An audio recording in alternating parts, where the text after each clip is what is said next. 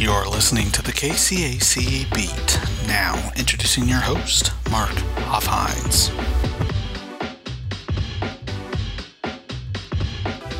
Welcome to another edition of the KCAC Beat. I'm Mark Hoffhines. I'm the Assistant Commissioner for Sports Information and Communications for the conference.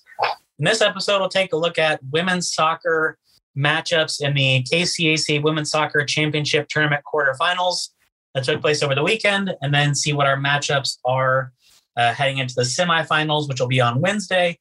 Uh, but first, we'll take a look at how our quarterfinals played out.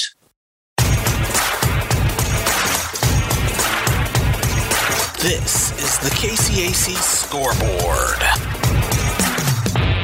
First game we'll take a look at is number one seed Oklahoma Wesleyan, who went undefeated in KCAC play, I believe, uh, versus number eight seed Avila. That game was in Bartlesville. And looking at the result of that game, Oklahoma Wesleyan wins 10 to nothing. Eagles scoring eight goals in the first period and two in the second. Looking at who scored on the day for Oklahoma Wesleyan, Laura Maria kicks off the scoring in the 16th minute. Uh, she's followed up only about a minute and a half later by Jenna Bick at the 1805 mark. Makes it two to nothing Eagles at that point. Naroa Domenech scores in the 27th minute to make it three to nothing Oklahoma Wesleyan.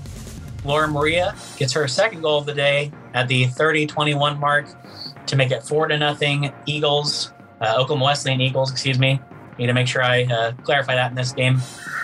Sarah Evans scores at the 33-59 mark to make it five to nothing Oklahoma Wesleyan.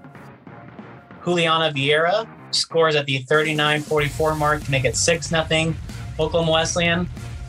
Faith Masaria scores uh, at 42-34 mark to make it seven nothing, and then Laura Maria gets her third goal of the first half uh, right before halftime at the 44-43 mark to make it 8 0 Oklahoma Wesleyan at the break.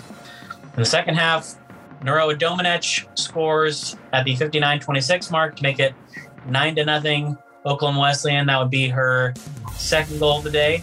And then Maria, Laura Maria gets her uh, fourth goal of the day in the 66th minute to make it 10 to nothing Oklahoma Wesleyan, which, like I said, would be the final. Looking at the goalkeepers in this matchup, for Avila, Keenan Eibel had a busy day 22 shots on goal. She made 12 saves, but did allow 10 goals on the day to Oklahoma Wesleyan. And then for Oklahoma Wesleyan, Nuria Perez Mora was in goal. She made two saves on two shots on goal. So her defense in front of her making it a, a pretty easy day. But the number one seed, Oklahoma Wesleyan, advances on to the semifinals. Next matchup we'll take a look at is the number two seed, Kansas Wesleyan, who hosted number seven seed Tabor there in Salina. Kansas Wesleyan wins this one four to one. Uh, the Coyotes score one goal in the first period and three in the second.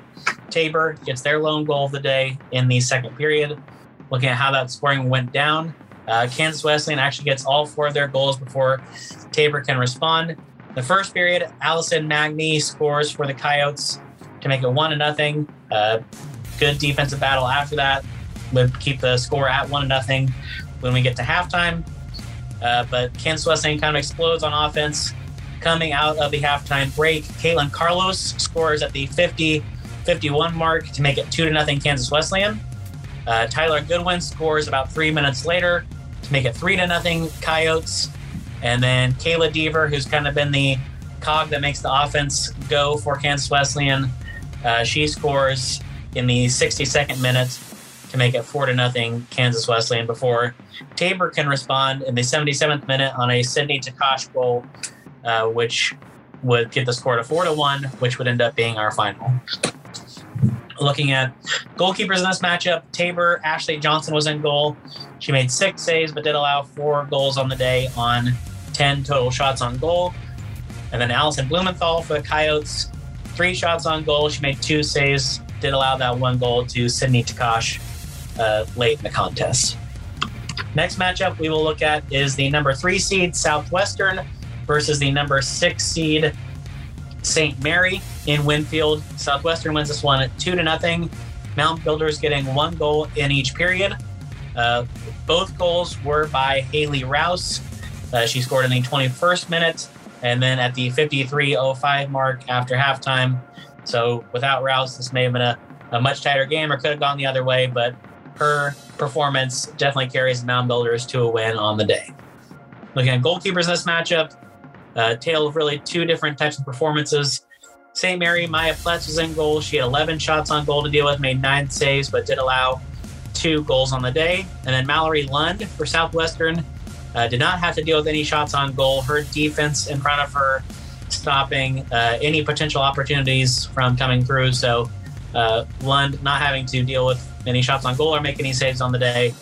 Um, but a good defensive performance all around there by Southwestern. Final matchup we'll take a look at is the number four versus number five seeded game. That would be Ottawa traveling to Wichita to take on number four seed Friends. Friends wins this one two to one. Uh, Falcons get one goal in each period, and then the Braves had one goal in the second period. Looking at how that played out, Keely LaRossi scores at the 35:08 mark to make it one to nothing. Friends, which would be the score that they would carry into halftime. Yuri Perez scores for the Falcons to make it two to nothing. Friends in the 61st minute. Uh, Jessenia Velez scores for Ottawa at the 79-26 mark, cuts into the Friends lead a little bit, makes it two to one Friends at that point, but Ottawa not able to uh, capitalize on any opportunities after that, so Friends would earn the 2-1 victory. Looking at who was in goal in this matchup uh, for Ottawa, Cabra- Carbajal Petri was in goal. Uh, she made three saves on five shots on goal, but did allow those two goals to the Falcons. And then Maria Smith in goal for Friends, six saves on seven shots on goal. Did allow that one late goal, late goal to Jessenia Velez, um, but solid performance on the day from Maria Smith. And that means looking at our semifinals, went all chalk in the first round, no upsets. Um, so our semifinals will be number one Oklahoma Wesleyan versus number four Friends, and that game will be at noon on Wednesday uh, at Stryker Sports Complex in Wichita. Uh, if I didn't say this before, all of our games from here on out in the men's and women's soccer tournaments will be at Stryker Sports Complex uh, for the semifinals and then the final games. So that game kicks off at noon on Wednesday. And then the uh, number two versus number three game is the other semifinal. Number two, Kansas Wesleyan versus number three, Southwestern. That game will kick off at 2.30 on Wednesday. Uh, and both of these matchups uh, and all the remaining matchups in the men's or women's soccer tournaments will be broadcast on the KCAC network. So uh, you can catch the streams there free of charge. Well, that'll do it for this episode. We thank you all for listening. Make sure you subscribe wherever you listen so you don't miss any episodes that come out on this feed. Uh, make sure you are paying attention this week. We have a lot of fall championship action going on. We have the uh, women's soccer championship tournament, men's soccer championship tournament, and then the volleyball championship will start on Tuesday. Uh, in the volleyball championship tournament, those games on Tuesday, the opening round will be at home sites, but then after that, on Friday and Saturday. We'll play the quarterfinals, finals, or quarterfinals, semifinals, and finals all at the Hutchinson Sports Arena in Hutchinson, Kansas. So, um, busy week. Make sure you're paying attention to the KCAC beat for results. And for all of us here at the conference office, we hope you have a, a great day and a great start to your week.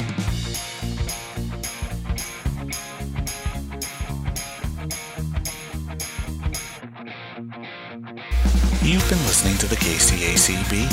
For more information on the KCAC, go to www.kcacsports.com.